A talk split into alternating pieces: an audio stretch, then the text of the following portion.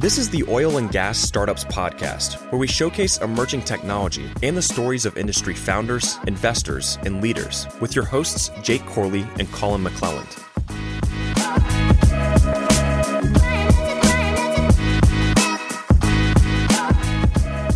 What's up, guys? Welcome back to the show.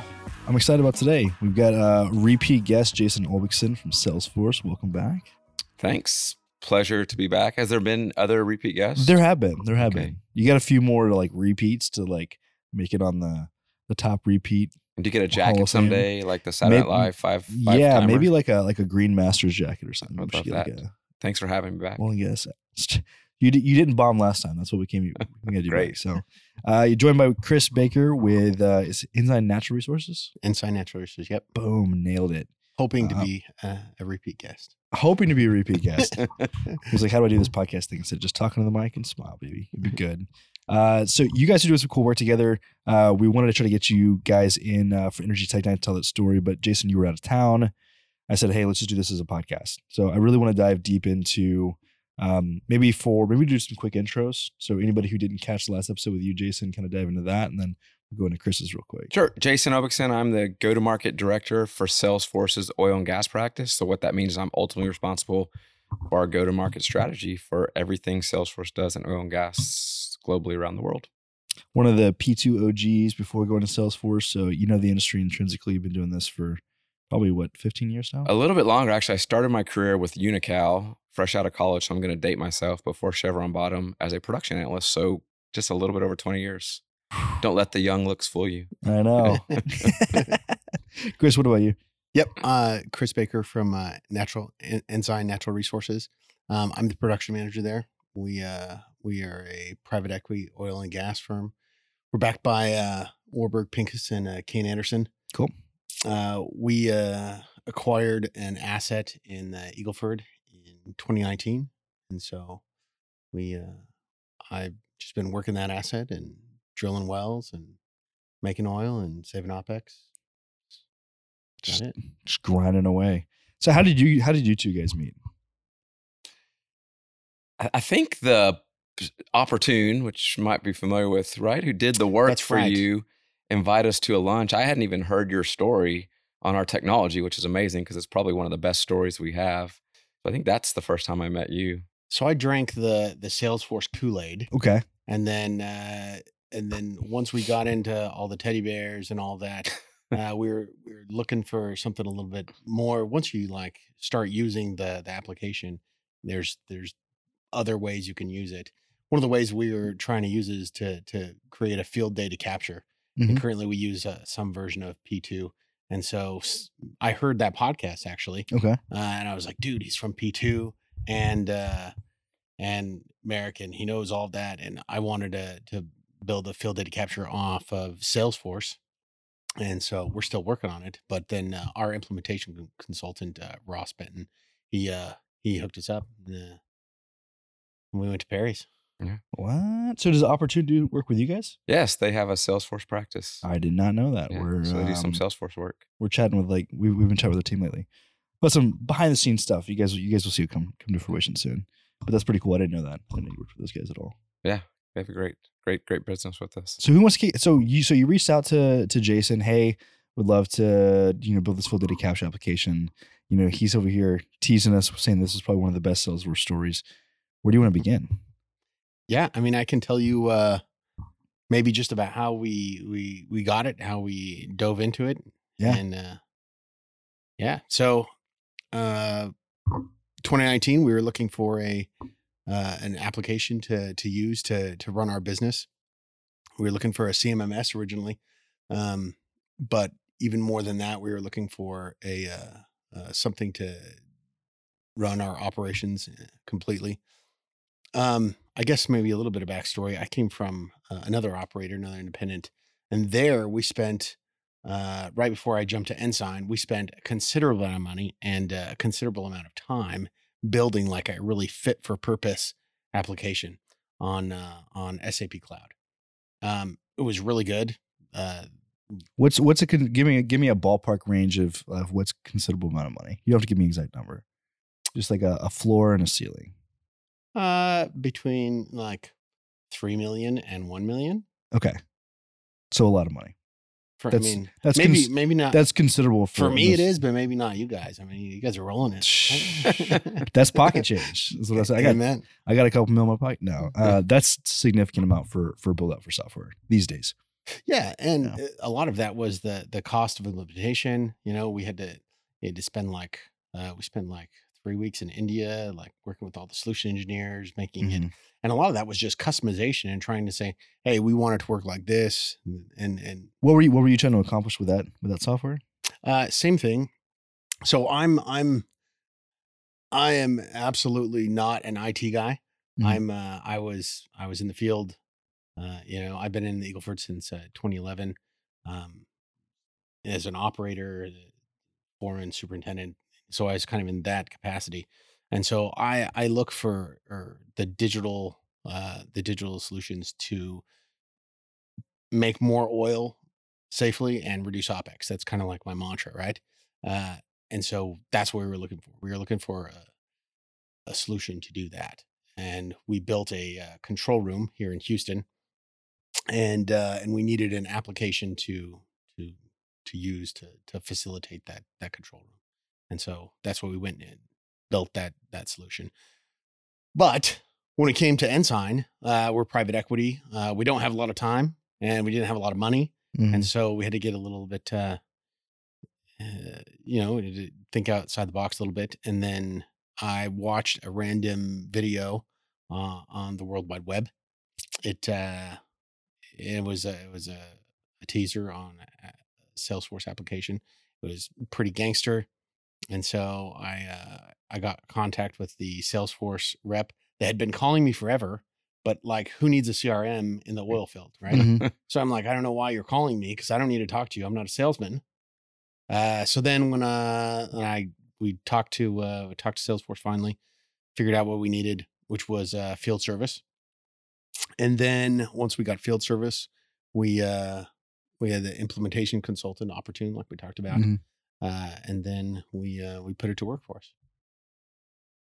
So you started off this engagement. So Jason's probably calling you this whole time. He's like, man, these Ensign guys are assholes. They're not answering. And then you're like, oh, you've been calling me this whole time. No, I need this. So it did it started off as the field data capture piece, or it started off with the field service and then kind of moved into like field data capture. Yeah, days? absolutely field service Okay. first, uh, because we were looking for an application to facilitate our operating model. Um, and then once we we got that kind of fixed up, we were looking for it just to add on. Because that's one of the benefits of, of Salesforce. Like once you paid for the licenses, it's like unlimited the, the amount of stuff you can put into it. You can Mhm. keep on building, building, building. And all you have to really do is pay for the licenses, which is easy on OPEX. So so expand with me. So you said you were, you were doing some stuff in P two. What were you trying to do in P two that it couldn't do, or what were you wanting out of like building something entirely new with Salesforce and the the field data capture to kind of you know to go through that process? Just kind of unpack that a bit. Yeah. So, uh, so I don't want to trash P2, but, but uh, for an operating model, there's uh, a lot of, a lot of times it's operate by attendance, which uh, you go from well to well to well. And so their, their application even or field operator is really pointed for the guy who has a computer in his, his truck and he goes to this well and he types in the, the, the field data capture. And that's really how it's supposed to work. Uh, but when you when you transition to when you transition to uh, operate by exception or dynamic operating, it's a lot different because you have a control room uh, looking at the field in aggregate, and you don't necessarily have an operator going from well to well to well, and so you're utilizing all those shared shared resources, and so the application doesn't really fit uh, that operating model because you might not have uh, an operator go to the well side for for a week maybe. And so because you're just uh, operating and looking at it remotely. And so we were looking for a solution to look at the production you know make sure that all, all you know any any measurement issues are, are resolved and just move it forward through uh, production accounting uh, easy but yeah so was- walk me through the kind of operate slash pump by exception when and, and I guess what are these exceptions? Like when are pumpers actually going out there? Because I'm kind of just going back to I don't know if I told you we had some wells in Oklahoma that we operated. Our pumper naturally, I mean, the dude was like 80 years old, been pumping the same wells for like 60 years, and so Mm. like he just go out there pretty much seven days a week, going there, check in, see if anything was broken, if we had any leaks on anything, if anything needed to be fixed, if you need to call the roustabout crew, you need to, you know, call in any loads, um, you know, normal like pumper stuff. So like for anybody who's listening who's like not familiar with kind of this whole pump by exception thing, like what like walk us through that a little bit. Absolutely. Uh, so, like what you're describing is essentially operate by attendance, and and he, he does a really good job because that that that that operator he goes from well to well, make sure that everything's kosher.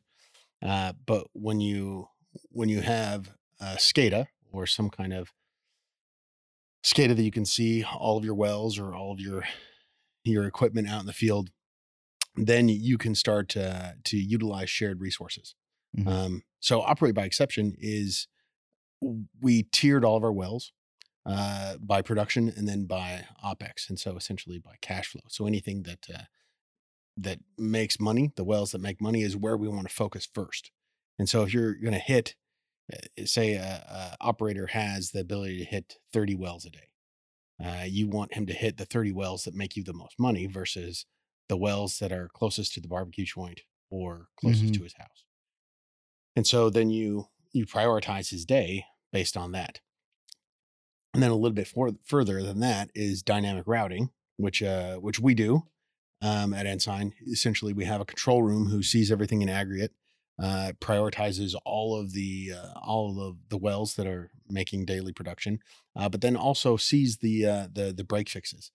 So if a well goes down at uh, at one o'clock in the afternoon, maybe the the operate by attendance operator doesn't hit it back until the next day whenever he hits it.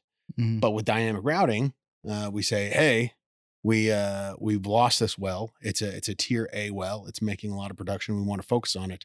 So why don't you break off from these other tier C opportunities that you have that are going to make less money and focus on the one that's going to make us the most money.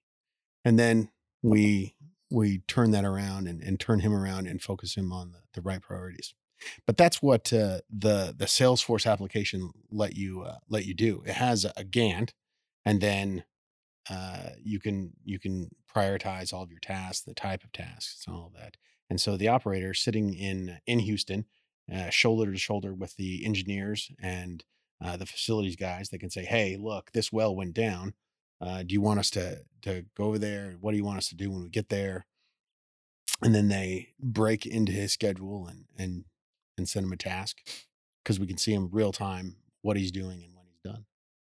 Interesting. So you're yeah, so you're like scheduling, you're you're planning based on analytics, you're scheduling, and then you're in addition to the scheduling, you're kind of giving them it seems like a a checklist or a to-do list of just here's the things you need to do today, as opposed to I didn't tell my pumper anything. He just showed up every single day and would just do the exact same thing. But it was like, you know, we didn't that's just what he'd been doing forever. We didn't really have a whole lot of wells, and so it was just like he's going to do that, right? So, but it totally makes sense in, y- in y'all's case. So that's interesting because most field data capture applications really don't get into like the scheduling or even like the task management kind of piece of it. It's literally just, hey, I'm going to put in gauges, run tickets, maybe capture some pressures. Maybe that comes from the SCADA. Um, you know, if you're hauling off water, capturing all of that.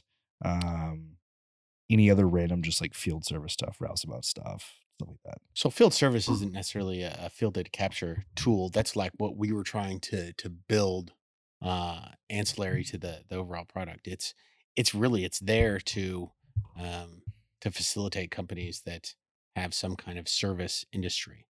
Uh we went to watch a bunch of Dreamforce and you see like uh, there's like pool companies that use it because essentially they're just surface servicing like clients. And so we Mhm. just treat the wells like clients and we want to give them really good service, but we want to give the really good wells the really good service, right? Mhm. And so we just translated that to uh, the oil and gas business kind of. It's, I mean, basically, it's driving task Mhm. and prioritizing task off of information. So I call it the Moneyball theory. Remember that Yeah. book and the movie where prior to that they looked, hey, that guy looks like he can hit. He's got a good swing, and then they said, let's just look at the stats, the data, and let's make all the decisions based on that. It's that approach to tending to the wells. Let's look at the bottom line margin and let's drive behavior based on that value component, and let's op- prioritize where someone spends their time to optimize the bottom line margin of the company. So n- if people want to take a little walk down the memory lane, you guys acquired two big companies over the last call it five years, um, MuleSoft and then Tableau, and I know that those have been integrated in like some kind of capacities. Does that really like touch these kinds of applications? In, in some cases, it does. I don't know, and if you, I don't think you guys use those. Um, Not yet. yeah, so we have so, and we bought also um, spent thirty five billion on Slack. So three Oh, big yeah. ones. Yeah, pick that one up too. Subtle, subtle brag. 30, Yeah, yeah. 35 bill Just pocket change. one, yeah, last year, but uh, we, we won't talk about that. We're not quite uh, integrated that, but I think This episode is brought to you by our friends at Combo Curve. If you haven't heard, Aries and PHDwin around and Combo Curve is in. Combo Curve is the cloud based operating system for energy companies. The single integrated platform helps your engineering teams become more agile, precise, and efficient than ever before. For the first time ever, you now generate type curves and forecast thousands of wells accurately and in a fraction of the time. Oh, and it can automatically run these forecasts every single day. What I love most about the Combo Curve team is their work ethic and actually caring about their customers. Every time I talk to the team, Armand, Jeremy, everybody else over there, they're reinvesting into growing the development team to tackle any challenges that their clients may be facing. But don't take my word for it. Go over to combocurve.com, read the dozens of testimonials on their website from clients like Arm Energy, Laredo Petroleum, Rock and W Minerals, and many more. Request a demo, and these guys will get you taken care of. Salesforce has native integration capabilities. So a lot of times, those data, the data that you're driving that insight and behavior from, lives in a different application. So the easier and quicker and more scalable you can integrate that data, the better. So there's native integration. The MuleSoft for large organizations, they want to build enterprise integration strategies and API layers to just rinse and repeat it. So that lets them do that. And then Tableau. I don't think Tableau is much applicable here. Tableau is more business intelligence, maybe above and beyond some of these action tools. Um, so this is probably just kind of our native core platform, the one that you know back from the, you know, force.com days where we took Mhm. that out and then we built a scheduling optimization engine on that same native platform. Yeah. Yeah, I'd be I'd be curious because you know I've played around with I played around the Salesforce platform a lot. Not as much in, in recent years, but a couple years back, I spent an enormous amount of time kind of playing around, building things in there, and it's just so robust. There's so much that you can do, but again, at the same time, as long as you're willing to like dedicate a little bit of time to like learning it, I mean, it's pretty much I would consider to be no code, right? Yeah. In, in a way, you can just go in there and build whatever you want. Um, uh, it's funny you mentioned the, the whole Slack thing. Do you guys use Slack internally? I'm kind of curious from an EP perspective. No. Oh no, we got to start evangelizing Slack. Yeah, Slack's all, I mean, Do you know what Slack is? No.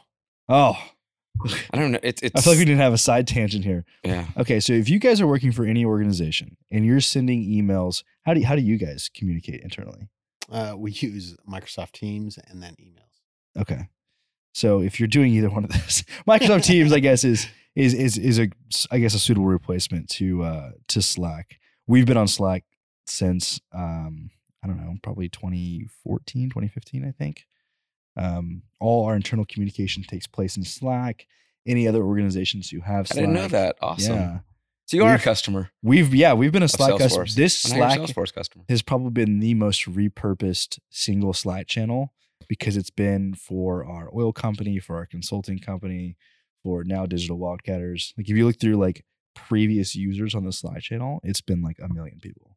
That's awesome. It's been used all the way through. So thoroughly enjoy Slack. Um, and then we set up notifications, and this is where like I don't know if Teams has this ability.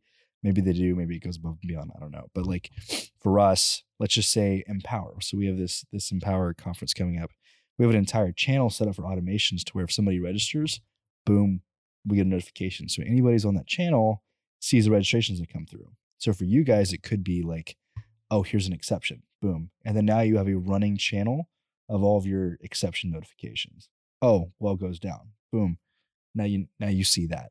oh, somebody is over budget on something. Boom, you get a notification for that. And so it becomes like not only this hub for like our communication, but the hub for automations that come in from forms, from the website, from our CRM, from a million different things. And the reason I'm going on this tangent is not to like call Ensign No. out, but um, the reason I'm going on this tangent is because if any of you guys are listening and, and you don't have like some sort of like communication hub internally as an as an organization, you're really like doing yourself a disservice because you can just operate so much quicker and more agile. And I think there's a lot of just really cool plugins that you can kind of tie that. So I didn't expect this to take a random side turn down the the Slack thing, but for anybody who's listening, if you have any questions about it, I've been a Slack user for forever, like I said. If you're trying to like pitch it to your boss or something about hey, why you should use Slack, reach out. Uh, would be happy to chat with you. Um, I'm just a long term user, love products, and it's Are you going to charge us uh, some kind of commission fee? I- vendor fee? maybe I don't know. I don't. I don't know how this is going to go. But uh, no, Slack's been great. Um, not to dog. I I have zero experience with Microsoft Teams, so I can't really say. But I know it is somewhat comfortable. Yeah. We use we use Teams pretty extensively. Uh, even like the field users, they'll they'll communicate through Teams. And Mhm. You've got the channel for for everything. We haven't used all the bots or anything. So let me ask you this: How does how does Salesforce communicate internally? Slack. Slack. As soon as Okay. we bought it, So you guys were you guys a Slack shop before you no, bought Slack? not at all. So as soon as we bought it, like that's a big thing for us. We use our own technology for everything. So as soon as we bought it, it was a rapid deployment and drinking from the fire hose. And at first, it was well, what what is it? What do we got ourselves into? But now, I kind of agree with you. Once we kind of turned on all the workflows and automated process, I'm starting to see the value. I don't have any emails anymore. I keep going to my inbox, refreshing, going, where the hell are all my emails? And Mhm. they're all in Slack, and they've all been you know serviced up me to me in the right time, and I've already responded via the channels. So it really has replaced emails for us. Yeah, it's, We're all in. It's it's huge. So yeah, if you're an EP OFS company, and you're not using something like that. You should. And, and I think our long-term vision will be to start building out integrations to this core Salesforce platform and, and processes that touch that. So it's somewhat seamless to the end user Mhm. of what they're using. It's just kind of an engagement layer for all the work that's being done. So what's the so what's the vision with with kind of y'all's? I mean, you said we were talking about analytics. You said, hey, not yet. Do you guys have like a vision that you're working towards and like what you're wanting to to be able to build and get out of it? Uh, yeah, I mean, one of the benefits of of having operational software is anything that they're that uh, our field staff is doing in the field, we're tracking.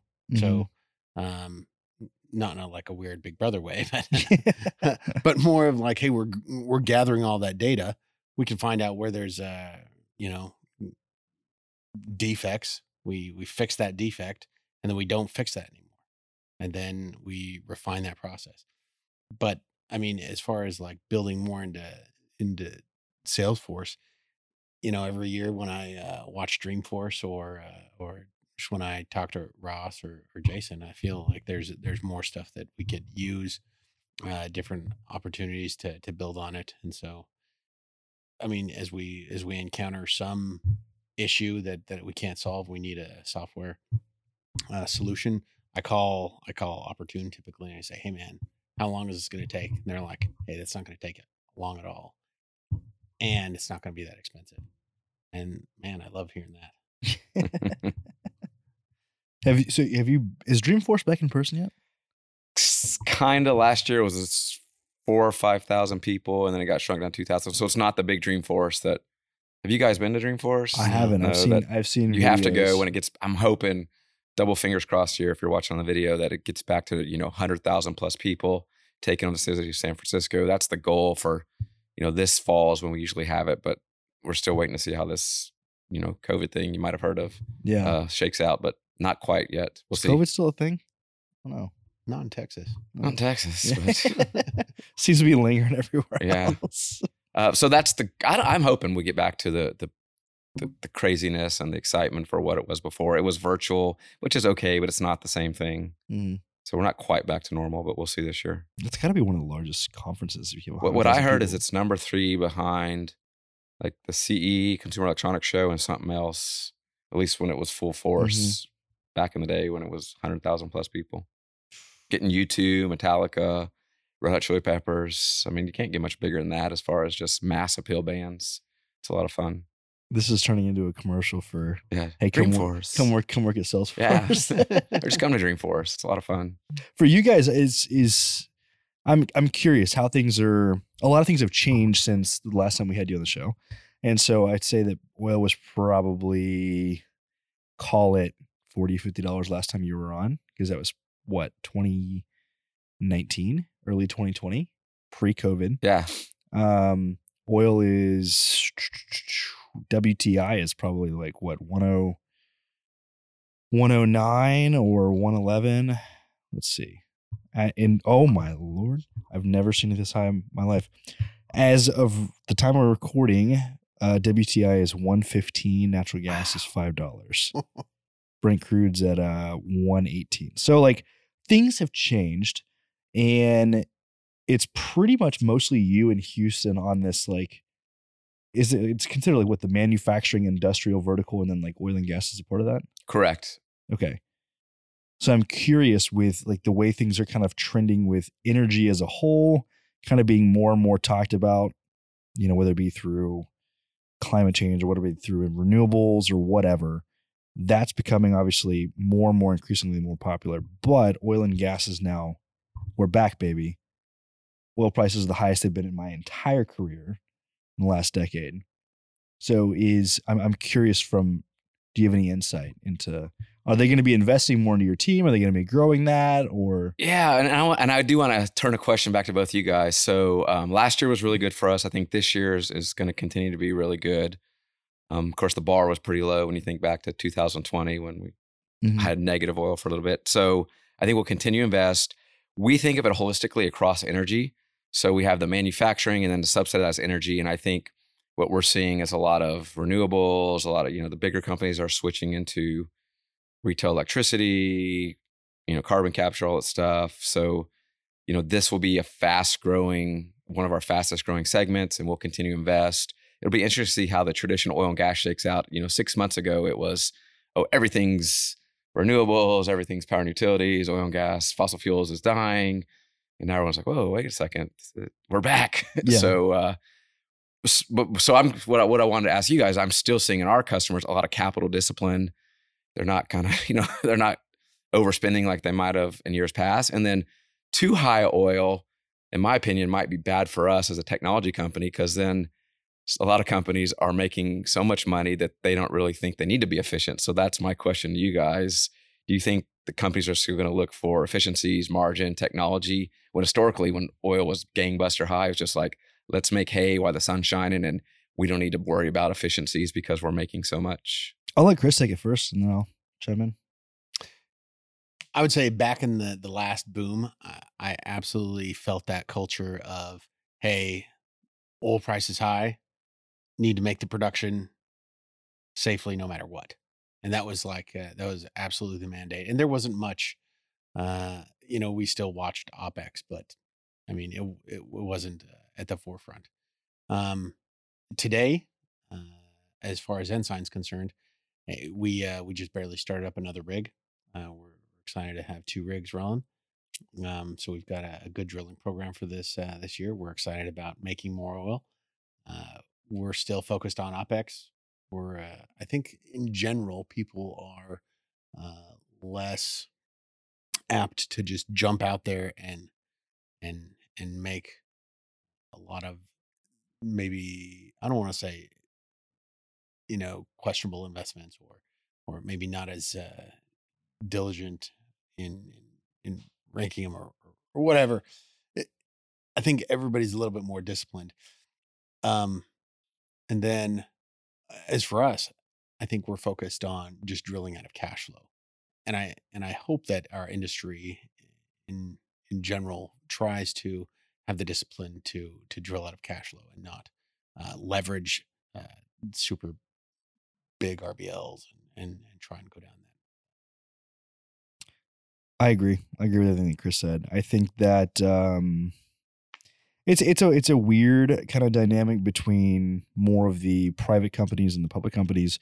Obviously, you've had just so much investor pressure to not grow production mm-hmm. whatsoever, and I feel like that's kind of bled across the industry. And so, I think we're going to see a lot more capital discipline. I think in you know, whenever oil's 40, 50, whatever, or, or sub that, it's very easy for management teams to look and say, or or complain and say, like, oh, I didn't have a fighting chance. Like, how are we supposed to make money in this environment? And then like commodity prices is kind of an easy scapegoat. I think that people would be I, I think they need to be a little cautious and, and not be reckless with their capital discipline now that oil is at 115 because if you can't make money at a whole at 115 You're in the wrong business. you're in the wrong business and i think that those those mistakes will um definitely have a light kind of shown on them so i think we're dealing with i think the industry's smarter this time around i think not just more disciplined i think that you know you look at the 2014 2015 timeframe whenever i was coming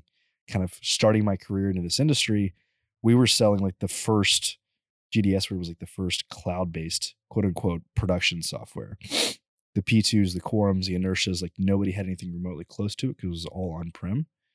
And so you got to think that like how new of a concept that was in 2014, 2015. And now the the craziness that we're talking about in this industry in terms of like, I mean, so many EPs now are like mining Bitcoin or like looking into mm-hmm. mining Bitcoin. Like that shook me. Like once we once like now we're doing an entire conference around it with Empower, but once we started realizing how much interest there was from the industry around like using natural gas to mine Bitcoin, blew my mind because I was there in 2014. I was there in 2015. People were like, "What the fuck is a cloud?" Right. You know, I'm like, so how do you go from what the fuck is a cloud to like all of a sudden, like it's not just necessarily these young guys. It's it's the the guys who've been around the block for a minute have now been convinced that hey, now this is something that we should pay attention to. So I think the industry as a whole is getting much smarter in terms of what do we need to do with technology. And I think I'm hoping uh, that that's I think that's healthier, and I'm hopeful because I kind of think everyone's realizing rising tides raise all ships, and if we Mhm. can do it, you know, it's not an arms race to see who can, you know, drill the most wells and bust out the top line production. I will say I was in the Middle East in November for ADIPEC, and I would still say a lot of people there are like, "What the fuck's the cloud?" really? Yeah. Especially uh, Saudi, UAE, because they have a lot of data residency requirements. They're very nervous about their data getting beyond their borders, as they, you know, probably should be justifiably so. So there's still a big reluctance around cloud technologies there, which I thought was pretty interesting. Well, you got to think somebody like Saudi Aramco, where like, I guess we kind of know now that they're public more information than we've ever known about them as a company, but I feel like there's still so much that is unknown to where imagine all of a sudden you're hosting with AWS or Azure, Right. and then there was some sort of like data leak, what that could pose them Yeah, from a reputation standpoint or security standpoint or something like that. I can definitely see that being a Yeah. kind of an issue for those guys. But that's interesting that people are still like, I was surprised to see that, but I agree with you. It's feels like a whole new world, you know, even than looking back five years. yeah. service companies too like back in 2013 2014 it seems like everybody was like trying to start like a service company and they were leveraging themselves like to the hilt Mm-hmm. and banks were giving out tons of Right.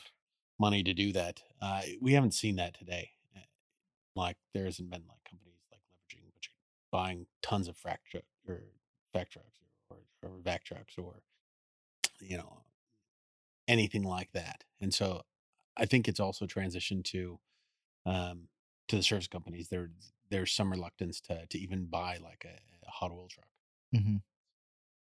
So we talked about some of those big acquisitions. Does Salesforce have they or are they interested in making any like industry specific kind of investments? Like I know I think you guys bought like CMO.com, which I thought was really weird, but like maybe as it pertains to energy kind of as a whole, is I think we might see that. And, and another smaller acquisition I think has really helped some of the stuff Chris talked about is we acquired a company called Click. So Click was a f- that field service tool that Chris referenced was I would say it's Click's IP. And we were actually an OEM of Click. So we had a relationship and then we bought them about three years ago and we're taking some of they're really big. They're not specifically only oil and gas, but they're telecom, energy, power utilities, oil and gas was one of their biggest segments and now we've taken a lot of that IP. So I think we'll continue that. I don't know if we're going to buy just specific energy software. We might. I feel like they are looking for more horizontal applications that might have industry specific um, use cases in maybe two or three different industries. That's what I Mhm. see the future being. yeah. It's always that question of like energy tech as a whole. who becomes and you've seen it working at P2 like who becomes that the the next company that comes in and, and makes a lot of acquisitions. Um, I Yeah. think up up until recently, until COVID hit, Enverus was making a ton of acquisitions in the space. Uh, the last one kind of being Q Engineering that I know about. Um, made a lot of they acquired MineralSoft. They've acquired like a ton of other companies prior to that. Uh, obviously Arseg and that whole merger. Um, but before that, before Enverus was in the picture, it was the P2s Right. the Enertias and the quorums. And what funded that was just a ton of private equity coming into the space and just being so interested in energy to be able to come in, piece together a lot of stuff and kind of do a roll up. And I don't see a ton of that same energy that we saw probably in the early 2010s to late 2010s. Yeah. And I Um, don't see us ever focusing as much as I would love to do that. Yeah. You know, I, I know my place in the pecking order of Salesforce. I think uh, our, our oil and gas practice is probably, uh, to be honest, I was uh, told you pretty much run the place. well, for oil and gas, but, you know, as far as the whole pecking order, I heard it was like Benioff and then Olbix. Yeah, we're, probably like- a rounding error. Like, what? We sell, Yeah. we sell. No, I mean, we have a pretty big practice, but some of our bigger segments, financial services, healthcare, government, I mean, they're Yeah. 10, 20 times larger than we are. Do we ever see a Salesforce tower in Houston? Uh, we need an office person. We don't have an office. I might have. Uh, can I have a cubicle here? Yeah, yeah. We, we get you guys set up. Um, I don't know if that's happening. We have one in New York, uh, San Francisco. I don't, I don't know if it's happened. We have a. I was actually in Dallas. I came straight here from Dallas. We have a pretty significant presence and a nice office in Dallas, really? I didn't know downtown in Dallas. Oh. pretty nice. Wow. So maybe never say never, right? uh, well, guys, this was fun. This was fun just chatting about uh, all the cool things you guys are working on. Jason, it was great having you back.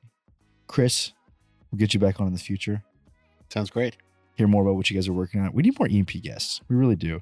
And so I do appreciate that. Um, we haven't had a lot of E&P guys on in, in, uh, probably, I don't know, last, last year or so. Uh, so if you're listening, if you're like Chris, you want to come on and just talk about y'all's journey, uh, whether it's, you know, starting something new or you're, you're coming into, um, I don't know.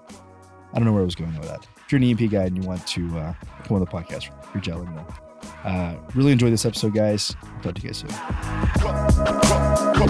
soon.